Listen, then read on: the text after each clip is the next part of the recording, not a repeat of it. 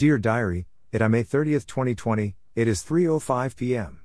I woke up like any other day. Cruz was calling my name and children were walking through the house.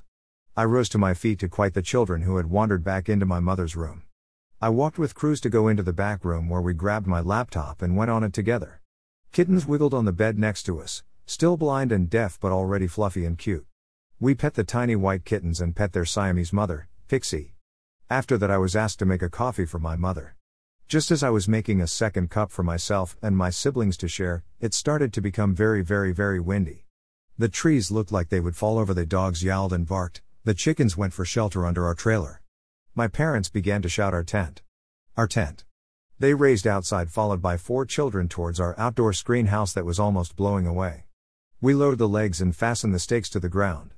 Since I had not yet checked on my rabbits yet, me and Tessa went to my rabbit hutches. We first went to my orange hutch where four baby bunnies and their mother lived. The hutch was halfway on its side and one of the hutch's doors was wide open. The wind was now almost blowing me and my sister away. I checked that the bunnies were in the hutch still, but there was only the mother, Chia, and only two of her babies, Otter and Bubbles. We closed the door to the hutch and started looking under the car. The wind blew so hard it blew my skirt until it was plastered to my legs. Then I heard my parents and other siblings screaming, The sky! The sky! It's green! We rushed to the others and saw that huge green clouds were coming rapidly towards us. We all began to scream as the wind became harsher. Cruz's hair blew straight back and my father held him. Then it began to rain, it rained harder than I had ever experienced. We all ran under the half folded screen house, which during the process I smacked my face right into a metal part of the screen house, giving me a partial black eye. The rain blew sideways and the wind was so strong. Cruz began to cry and we all raced inside. It began to hail, the hail was so big it was the size of the palm of your hand. The rain and hail pounded on the roof. Thunder cracked in the sky and roared.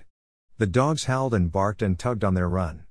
Me and Tessa grabbed buckets to put on our heads to protect us from the hail and unhooked the dogs and led them under a picnic table for shelter. By the time me and Tessa were back inside, my skirt was soaked through. Tessa's jacket and pants were completely wet. Cruz was pouring tears when I came inside. I dressed into dry clothes and held Cruz. The hail was so big it sounded like our skylight's cover would crack. I brought Cruz into the big bed and covered him and myself with a blanket. Scared. Scared. Cruz said. I comforted him during the storm and checked my phone's weather, it said severe storm alert.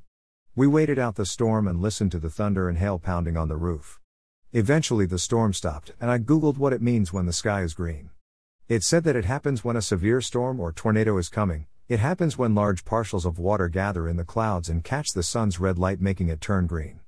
I guess that it is God's warning to get inside and batten down the hatches. My mother then became very sick. Her head ached and she threw up a few times. So while she rested, I made some stuff that is very similar to cream of wheat. I then finished making my coffee and held ice on my hurt eye and sulked over the lost bunnies and prayed that they would be okay. Too sad to finish my coffee, I handed it to my siblings who shared the last of the drink.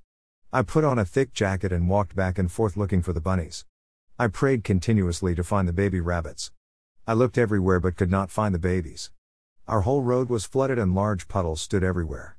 After looking all over and not finding the bunnies, I returned to our trailer bringing Goku, the father of the kittens, along with me so that he would not kill the bunnies. I then sat down and put a movie on for my siblings while my parents rested in bed. Then I wrote in this diary and prayed that I would find the bunnies. Peace. During the storm, I also recorded the storm sounds and labeled it as Hurricane La Pine, Oregon 2020. It is now 4:02 p.m. It took me longer to write this because I had to do other things as well.